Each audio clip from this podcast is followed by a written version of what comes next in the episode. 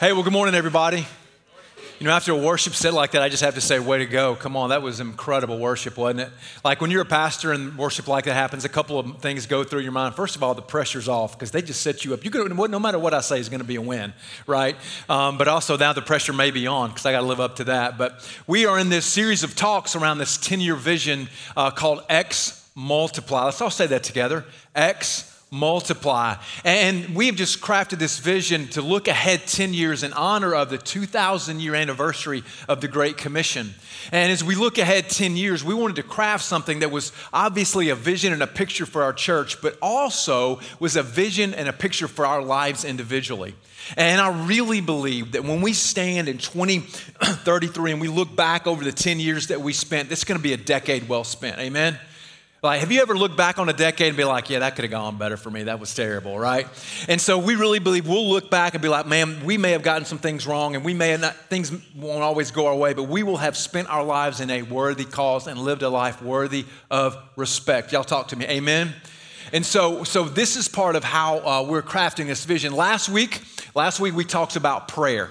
Okay, we talked about prayer, and we just talked about this reality that we want to be a house of prayer, but more importantly, we wanted our homes to be homes of prayer. And we just had this challenge that um, we would step into the first 30 minutes of every day just by praying. And I saw a lot of people around town this week, and people would say things like, Yeah, you know what, I didn't quite make 30 minutes this morning, but seeing you, obviously the Lord wanted me to pray longer, so I'm going to pray more. And then there were some people that says I had to back it down to 30 minutes because I'm real important and I pray a lot already. Um, but really to hear the stories about about prayer. And I have to believe that when we pray like that, our families will be better, and we'll be better at work. We will be better followers. We will be better salt and light in our community. We will be able to live the life that we want. Now, now the idea behind X multiply, and that's that's the first vision, we the first initiative, and we have to get that one right. That's first. We can't give, we can't have a vision of our life or a vision for our church without being a house of prayer. Now, now the second one is just kind of is that we're talking about today is just multiplying disciple makers because we want to be a multiplying disciple making movement. We want to be a multiplying disciple making movement. If you have any question about what is happening in X Multiply, it can be boiled down right here. We are a multiplying disciple making movement. Now, now, here's what I know about people and people that I talk to man, people are tired of Christianity as usual. People are tired of self help Christianity. Man, man, they're fed up with tips and techniques to get my best life now. What I see people is they want Christianity to come alive. They want to have some power in their life. They want to know that it makes a difference every day. They want to know that there's something transcendent that they're living for. And that's why we want to be a multiplying disciple making movement.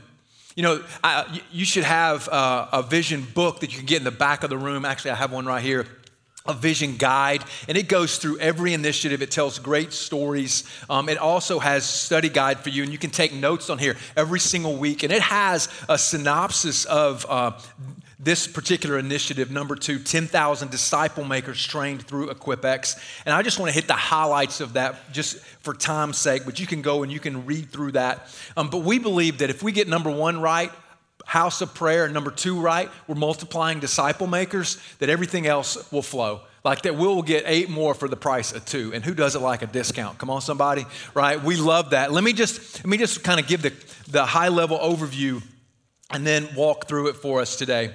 We want 10,000 disciple makers trained through EquipX. I'll get to that and uh, unpack that. EquipX is a discipleship formation journey that helps people know Jesus by teaching them to be with Jesus follow Jesus to become like Jesus, and lead others to do the same to advance Jesus' kingdom.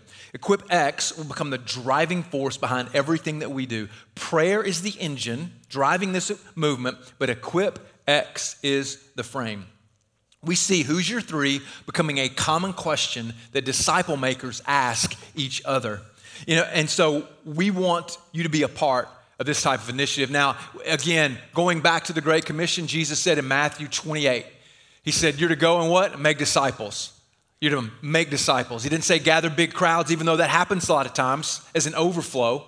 He doesn't say, hey, be a good person. He says, it doesn't say, hey, be nice. He doesn't say, hey, make moral people. He says, make disciples.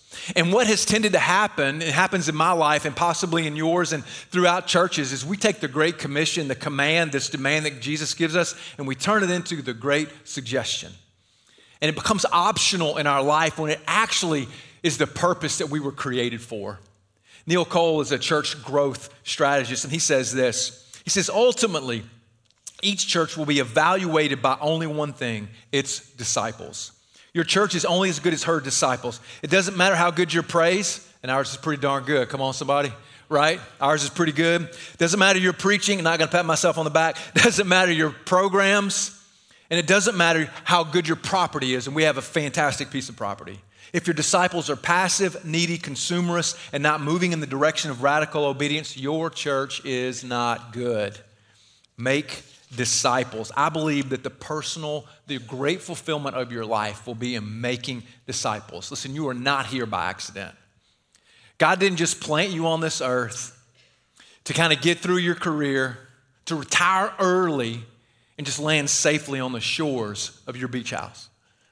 God, God, God didn't put you here just to raise your kids to have a better life than you had, you had, which hopefully they will.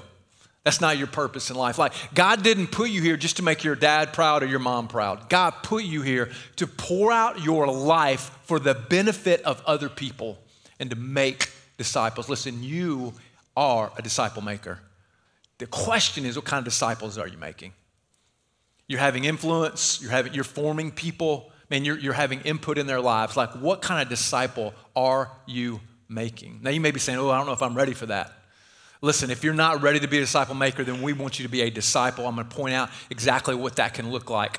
Let me start off with this question What am I going to do with this one life that I have? How am I going to live this one life that I have? What is the outcome of this one life that I've been given? What's the vision for this one life that God has given me? It is should be to make disciples. Let me just jump into our text today. In uh, verse 13, Mark chapter 3, verse 13, you should, if you can, turn there. Uh, if you don't have a Bible, we'd love to give you one. Um, and you could bring it every Sunday, take some notes, go back and look at it throughout the week. But in Mark chapter 3, let's watch what's happening. It says that Jesus went to the mountain and he called to him those who he desired and they came to him. So so so here's what's happening. Last week we unpacked this a little bit. Like jesus is going to choose 12 now he has prayed all night long. And he goes to the mountain. Mountain is generally in the bible where you know big things happen special things happen. And he's gone. He has been with the crowds Okay, if you were to read the stories that have happened before, one of the titles says, A great crowd follows Jesus. Like he has gone, he has seen hundreds, he has seen thousands begin to follow him. He has got the reputation, he has got the momentum, he is moving forward. And Jesus, instead of going bigger, what does he do? Jesus goes smaller. Watch what happens. It says, He appointed 12, whom he named apostles, so that they might be with him and he might send them out to preach and have authority to cast out demons. Now, what we see right here is he is going to commission them to go and do the things that he was doing.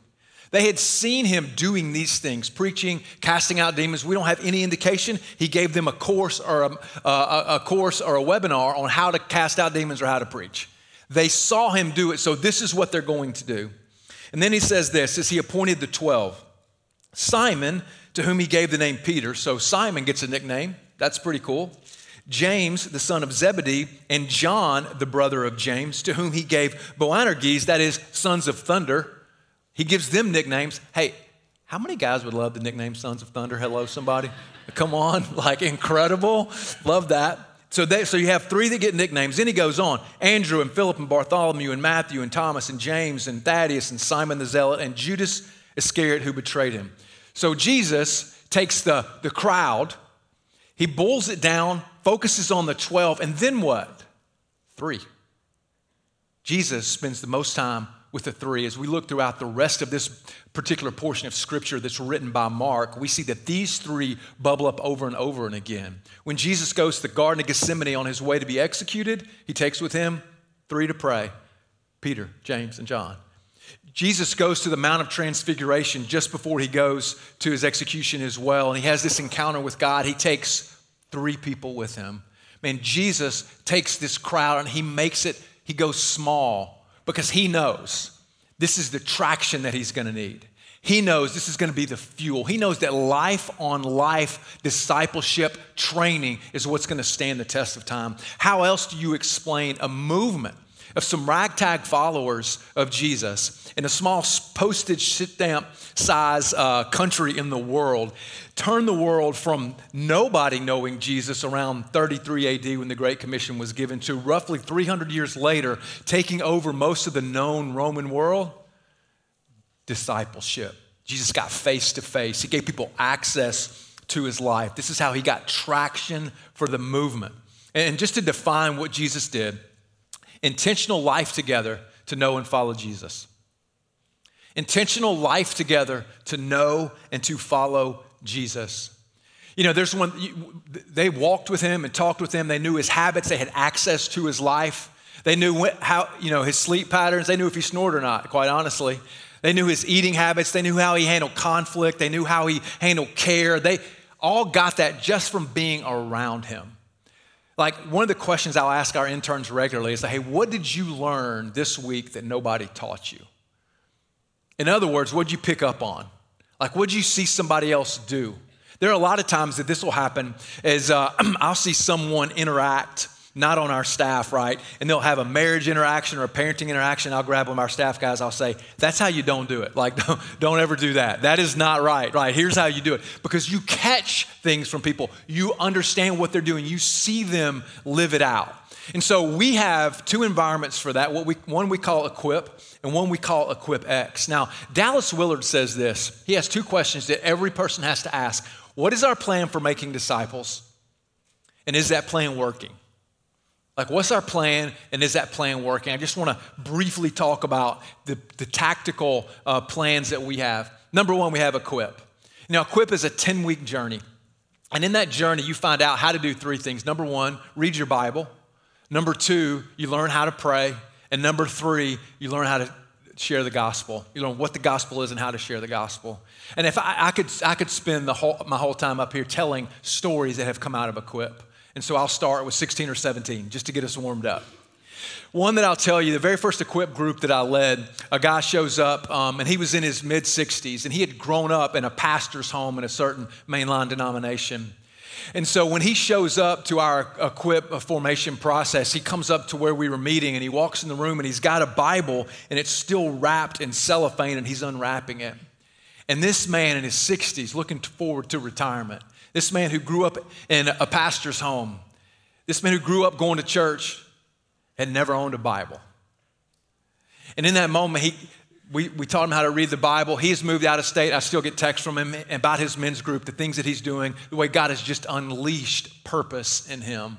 Like, this is the power of Equip. So, if you haven't been through Equip, like your first step is to get through Equip. Let's all say Equip together. Equip. We got, well, that was so terrible. I just caught y'all off guard. I know, I'm so sorry. That was on me. Let's all say equip together. Equip.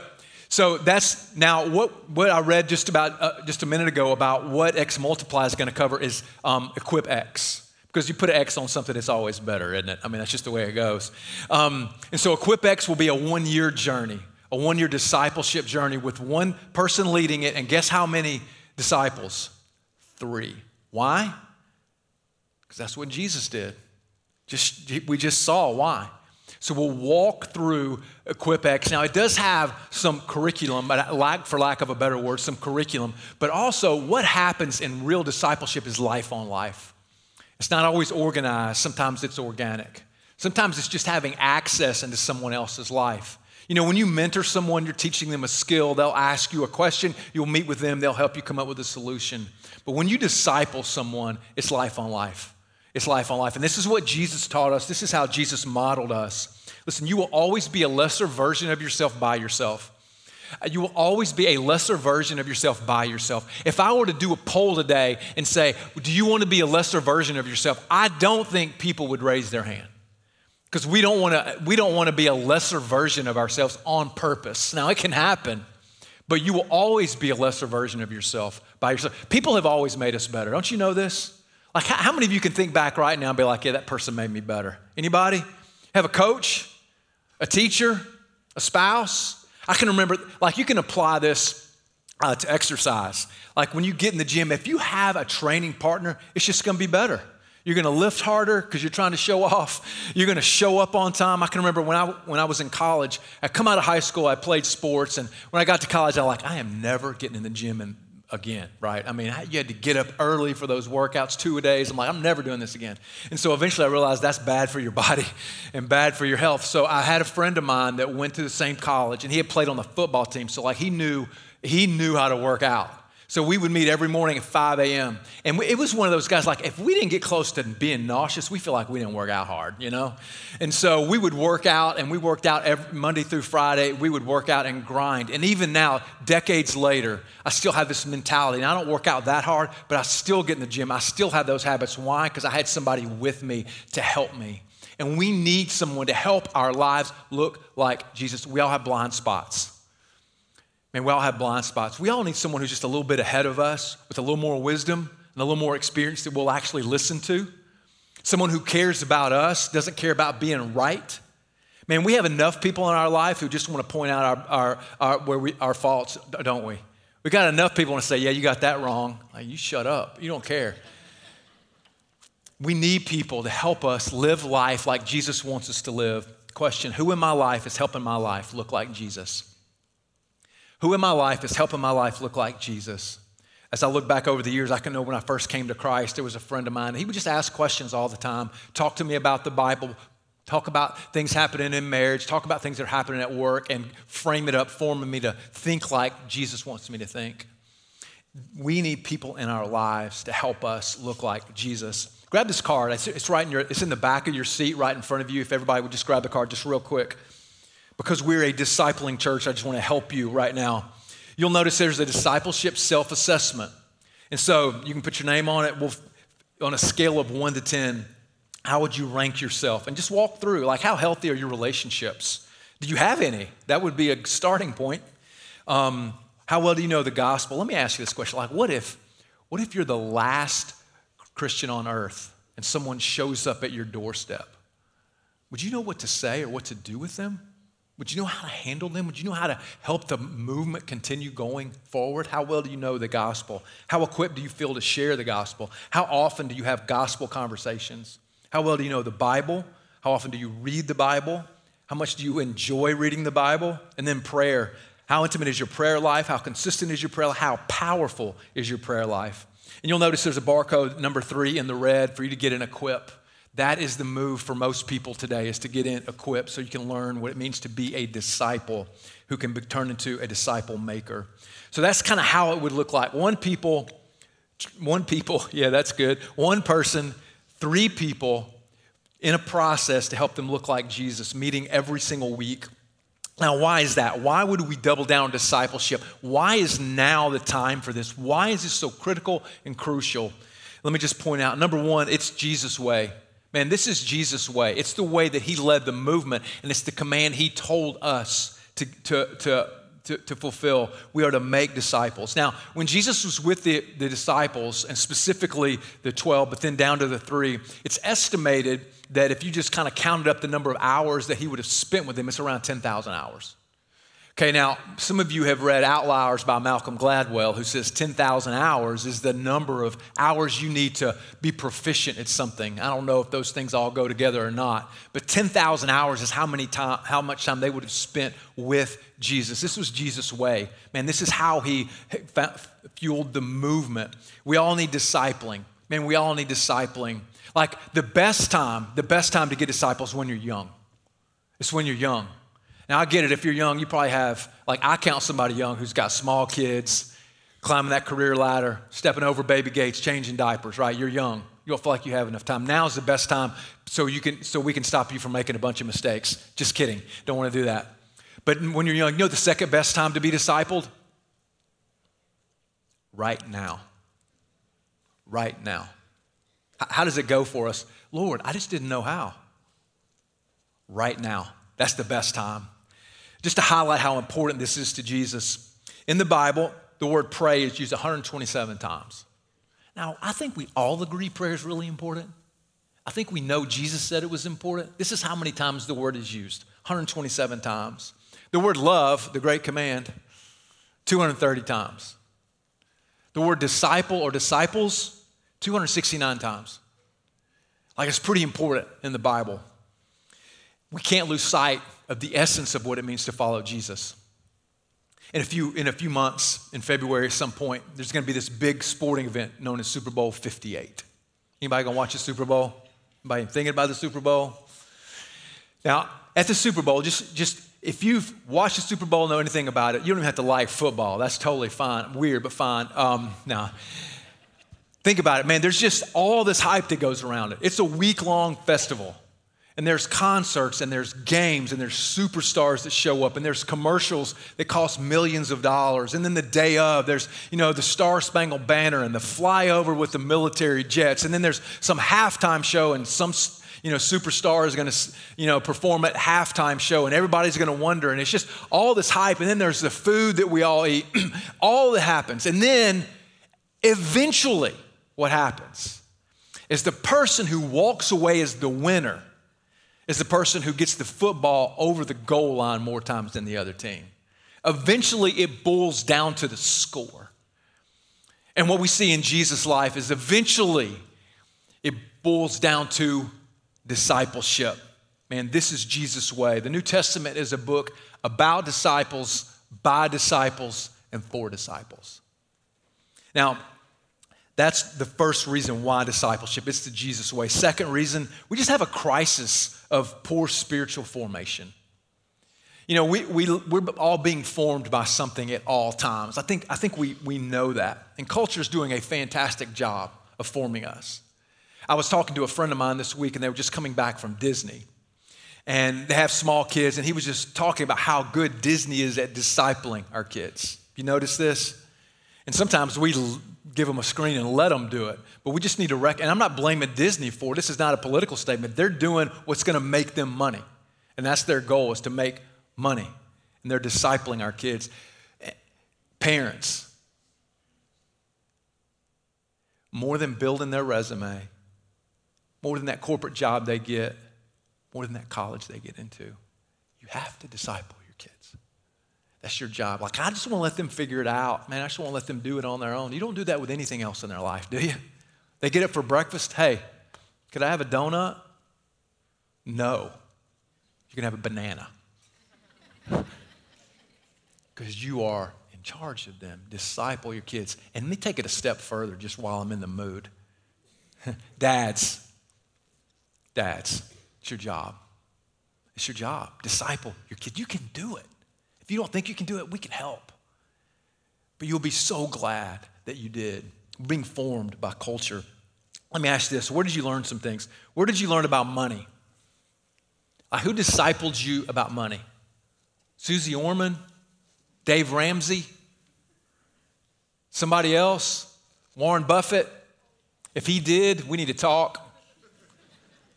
Somebody discipled you about money, and it's made you either generous or selfish generous or greedy? Like, who discipled you with money? Gosh, I feel like it's just so hard right now. Can y'all just laugh one time, real quick? Thanks. Because this one's going to get you. Who discipled you in the area of sex? Like, is it culture? Is it a magazine? Did you just find some porn in your dad's bathroom when you were in middle school and y'all had some giggles over it? And that's formed you about sex? Is it what you watch on the internet? What forms you about, about how to be a parent? What, what formed you about how to be married? Like we're all being formed, and most of the time, if we're honest, it's just unintentional. It just happens to us without us thinking about it. Like who formed you? We get to choose. Man, the news forms us, sports forms us. I don't know if you've noticed this, but most sporting leagues now, yes, they have sports, but they're also forming you in your political opinion and your moral view. Like I don't, probably a lot of NFL watchers in here today. You're going to watch NFL today, and you should do that, right? But, but notice how they're trying to form you beyond the sport of football. Why? So they can make money. I'm not even saying that's bad. They're very honest about their goal. But we just need to acknowledge and understand how we're being formed because it's dangerous for our soul. There's a sociologist, Felicia Wu Song. She's a, at University of Rhode Island. She wrote a longer quote than this. I'm going to kind of, I've taken some liberty to condense it. It says, The more we demand our brains to attend to being productive, the less our brains are able to grow us as persons in key areas of identity construction and empathy. So, what she means by that is as long as our devices are, are, just used to squeeze one more second out of the day, one more task off the task list, one more dollar out of our investments, as long as we're always producing, what happens is we become, we become doers and we're not be, being. We don't know who we are and we don't know how to relate to other people. We have no identity, we have no empathy. And this is what happens when we're so focused on production. Now, I'm all about production. I love producing. I love at the end of the day to feel like I accomplished a lot. I think most people do. But if we lose who we are in the midst of that, we lose. We lose. Now, so we have Jesus' method. Man, we are, we are being formed spiritually, and there's a crisis. Third thing of why discipleship is just the power of multiplication in general.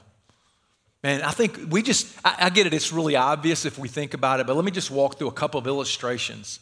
So there's that old high school question that we had would you rather have a million dollars today or one penny every day, doubled for 30 days? So a million dollars today, or if you get a penny on day one, double it. Day two, you get two pennies, right? Day three, you get four pennies, and so on until you get to day 30. Which one would you choose? Well, you could, if you, you could choose a million dollars, or if you got the penny, you would have five million three hundred sixty-eight thousand seven hundred and something dollars and 12 cents. That's the power of multiplication. Power multiplication. Another example, I'm going to put up the largest worship center in the state of Georgia.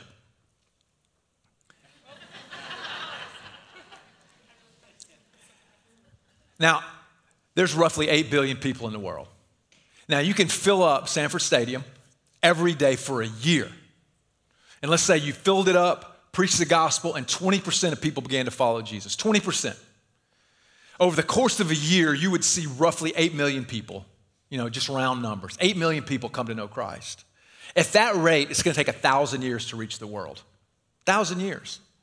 However, if you disciple one person this year and then both of you discipled and double, and you continue to double just like that, you would reach the world in 32 years, in a generation. This is the power of multiplication.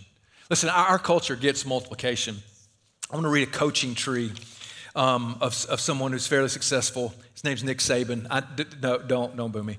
Um, but, but just the coaching tree and the influence of someone like Nick Saban Jimbo Fisher, who's the head coach at A&M, Lane Kiffin, who's the head coach at Ole Miss, Dan Quinn, who led the Falcons to a Super Bowl, Mario Cristobal, who's the head coach at the University of Miami, Mike Locksley, who's the head coach at Maryland, Billy Napier, who's the head coach at Florida, Josh McDaniel, who's the head coach of the Las Vegas NFL team, Brian Daboll, who's the head coach at the New York Giants, Steve Sarkisian, who's the head coach at the University of Texas, all work for Nick Saban.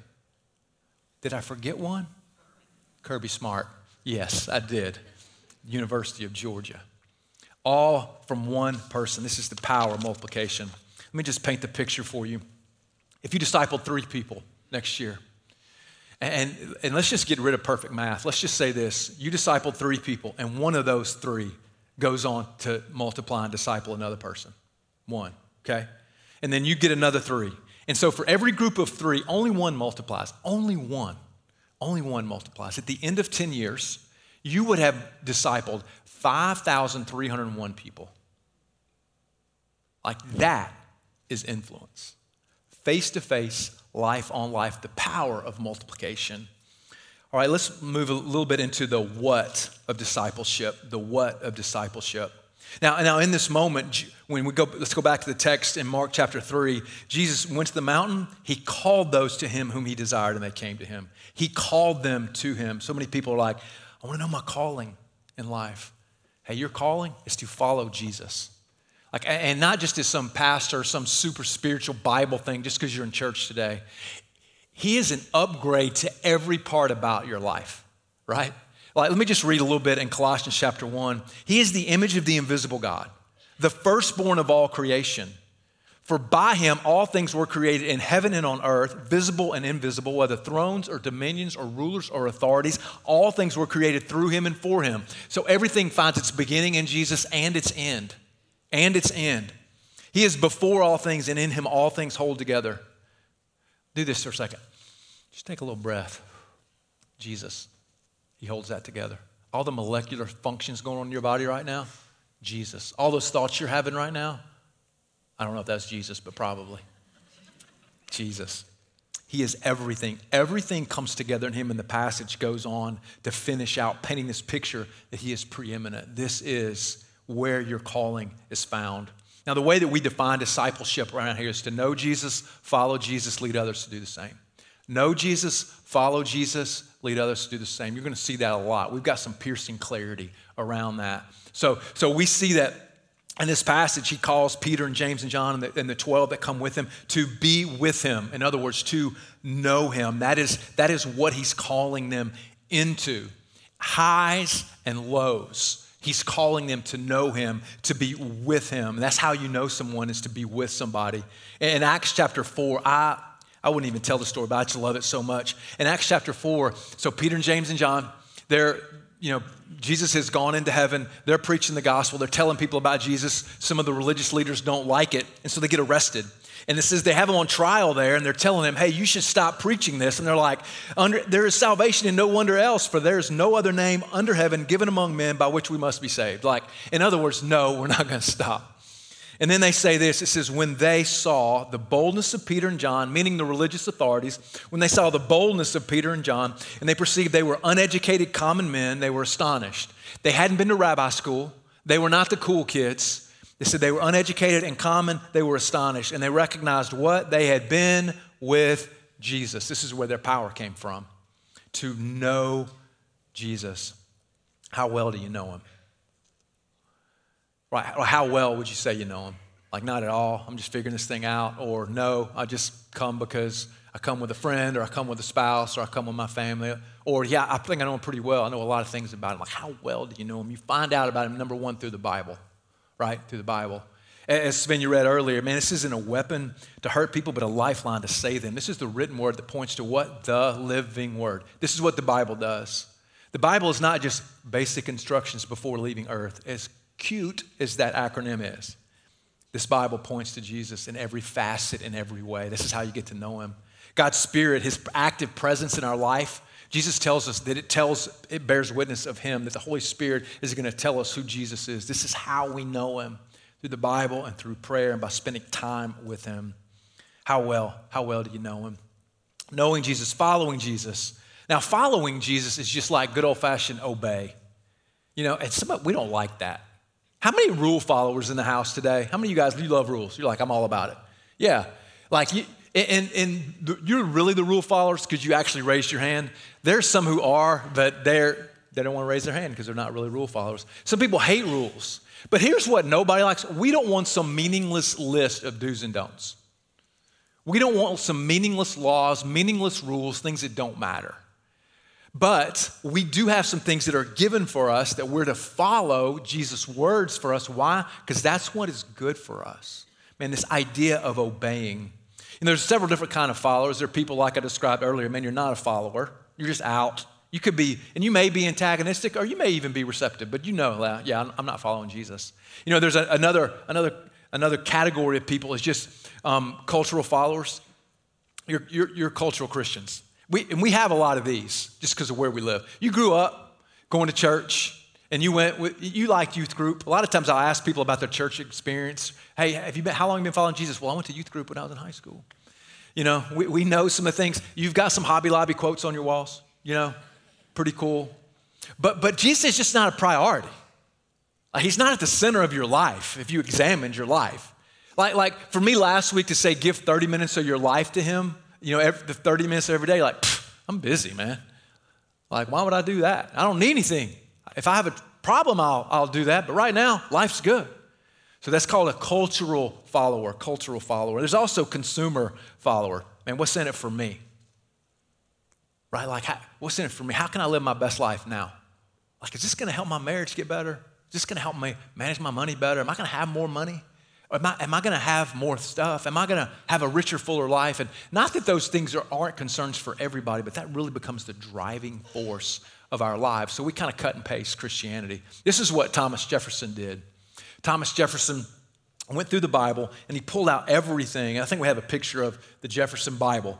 Um, you, can, you can notice that got little holes, put everything that was miraculous or that he didn't like, he just took a razor blade and cut it out. Actual picture.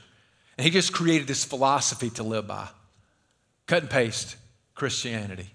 And we, ha- we have a lot of that, but then we also have committed Christians. People who just, they don't get it right, they're not perfect, but, but they're in. Like it's, their life revolves around it. They really believe that Jesus died and it was that significant that they need to give their lives to it. When, when Jesus says, when it says in this passage, it says in verse 13, it says, uh, he, called those to him whom he desired, and they came to him. Right? They came to him. And the implication of how this looks in their world, they had to leave some things behind. we see stories of when James and John, the sons of thunder, when they were called, it says that they were fishermen and they're fishing with their dad and they're fairly successful, it seems. Got a family business, it seems. It says they left their nets to follow Jesus. And here is a message that I think we miss out on in our culture and in Christianity today. Man, there's a cost. There's a cost. I mean, we want to paint the great picture of it, and your life's going to be great, and if you're sick, you're going to get healed, and if you need some money, you're going to get rich, and all these things. Hey, there's a cost. But the benefit is so massive and eternal that the cost in the end of the day doesn't really matter. But listen, as you begin to follow Jesus, it's going to cost you. Let me just be honest. There's some people that are going to look at you and call you some names. There are people that can look at you and think that you're uh, closed minded and a bigot. There are people that are going to look at you and think things about you. You just have to be willing to count the costs for that. Now, now as, some of you, you know what? It may be you don't get to upgrade your house like you wanted to, or you may not get to spend time on a vacation because you got to give your time helping somebody else for the kingdom. But it is so worth it. Can somebody say amen right there? Man, it is so worth it. Man, when Debbie and I decided to go into, uh, uh, man, when we decided to go into ministry and felt like God was calling us into ministry, I went in and I was working in an insurance company at the time. I'll never forget. I'm sitting across the table um, from my boss and I tell him what's happened. And he kind of leans over the table and he looks me in the eye and he says, Are you sure about that? I'm like, What do you mean? Am I sure? Man, it's gonna, it's gonna, it's gonna cost you, but the benefit is so good. Someone asked me once, they'll ask, Hey, what do you think you gave up? I'm like, I don't know, maybe prison? I don't know. Maybe, maybe I gave up getting divorced. Like, I don't know. I mean, I think I, if I could paint a picture, as we sang just a minute ago, of how good the Lord is. Come on, somebody. How good the Lord is. So, yeah, it's going to cost you. And it's easy to give up the dark things in your life. It's easy to leave those behind, isn't it? Yeah, I'll give up that, that, that bad character flaw, or I'll give up that bad habit, or I'll let the Lord take that addiction. Man, but it's the good things that you think are good, that you don't have the vision and faith to see into the future. Those are the things that sometimes you may have to give up to but let me just tell you, it is so far beyond anything we could ask or imagine. It may cost you, but you're going to be so glad that you left it behind. Let me ask you, what do you need to leave behind today? What do you need to leave behind?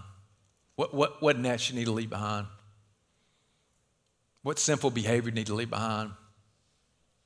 What, what good thing that's just only for your own comfort? What do you, what do you need to leave behind today? And that's discipleship. That's what it means to follow Jesus. And then the last phrase in that sentence lead others to do the same. Lead others to do the same. There's a passage in Timothy, 2 Timothy chapter 2, verse 2. It says this What you heard from me in the presence of many witnesses, entrust to faithful men who will be able to teach others also. And man, in that verse, you know what I see? I see something that we all want. We all want someone to show us the way when we don't know the way, don't we?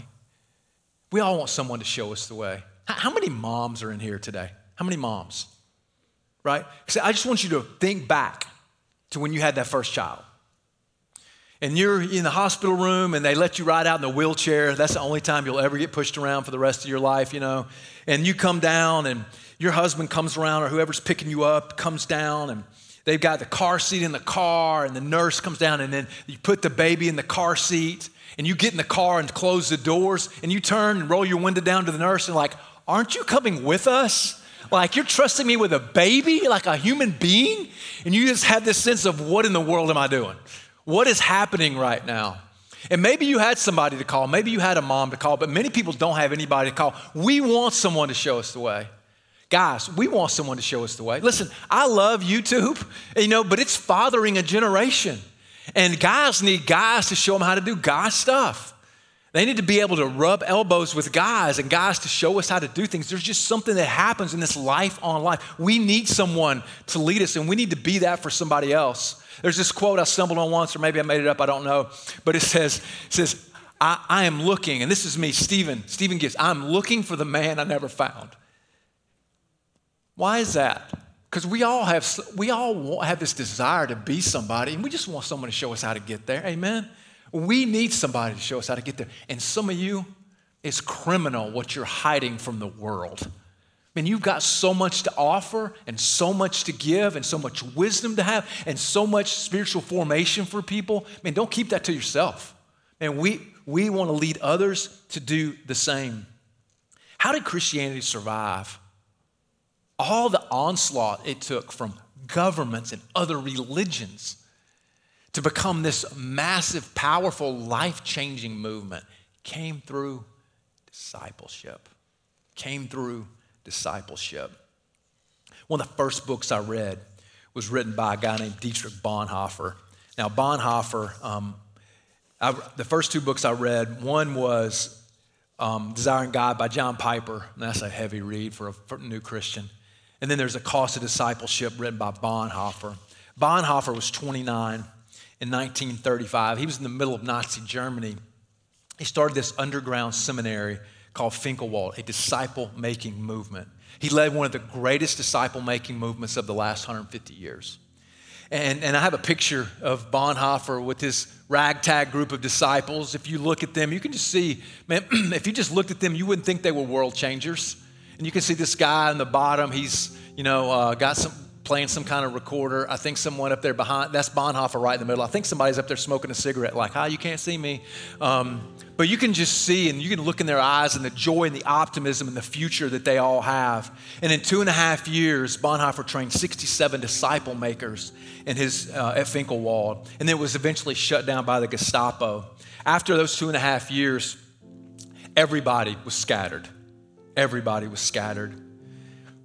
for the next 10 years until he was executed in 1945, Bonhoeffer would write circular letters just to keep up with everyone who'd been connected with the movement. And, and, and, this was the way that he could get the latest news, but also share the latest news with people who were connected to the movement. Um, they were resilient and they made disciples and multiplied from 67 disciple makers to 150. And of that 150, some lost their lives as martyrs in the war, as Bonhoeffer did. Some went on to start other seminaries, just like the one they'd come out of. Some became pastors.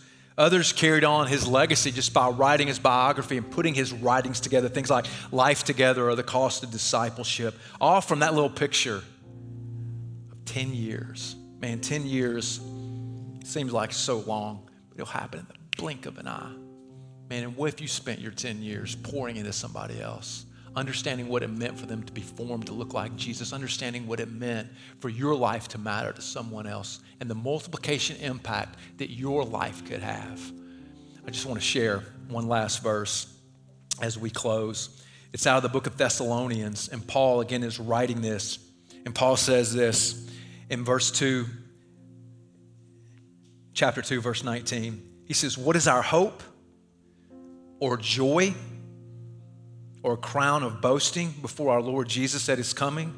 Is it not you? That's what Paul points to the people who he discipled. Says, You are our glory and our joy. Right? It's not the fact that we did well. It's not the fact that we made our parents proud. It's not the fact that we got to be independent. It's not the fact that we were good moral citizens. What we'll joy and boast about in Jesus is the people that we disciple. It's time to move into a moment of prayer, a time of prayer. And I just want to set this up for us today. We want to be a house of prayer where we expect God to do certain things in prayer.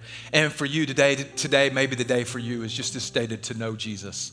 Is to really take a step to, to say, I, have I've played the cultural Christianity game. I've gone through the motions. I know the right things to say. I've got the slogans hanging on my wall home.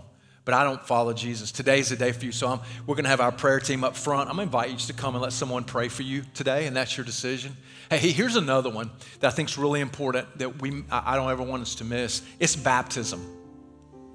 Jesus told us to be baptized. It's, it's something that we do. If we're going to say we follow him, once we make a decision to follow him, then we get baptized. We're going to baptize next week. It's going to be epic. You're not going to want to miss it. But you will, you will regret, if you know that's you, if you know that's you, today's your day. Today's your day to take a step, say, I'm going to do it. I'm going to be baptized. You know, you may be struggling with a health problem today. God says for us, if we're sick, to pray that God would heal us. Your marriage may be in the middle of a struggle today. You may be just there feeling depressed and anxious just about some turmoil that's happening and swirling around you. And we would love to be able to pray for you. You may have a decision this week. You just want to invite God into. You just want someone to pray for you. So I'm going to pray a brief prayer, and then we'll all stand to worship, and then we'll have our prayer team about be down here to pray for you. Hey, as I'm praying, they're going to come stand. You don't have to wait till we start singing. You can come on and let them pray for you. Let's bow our heads.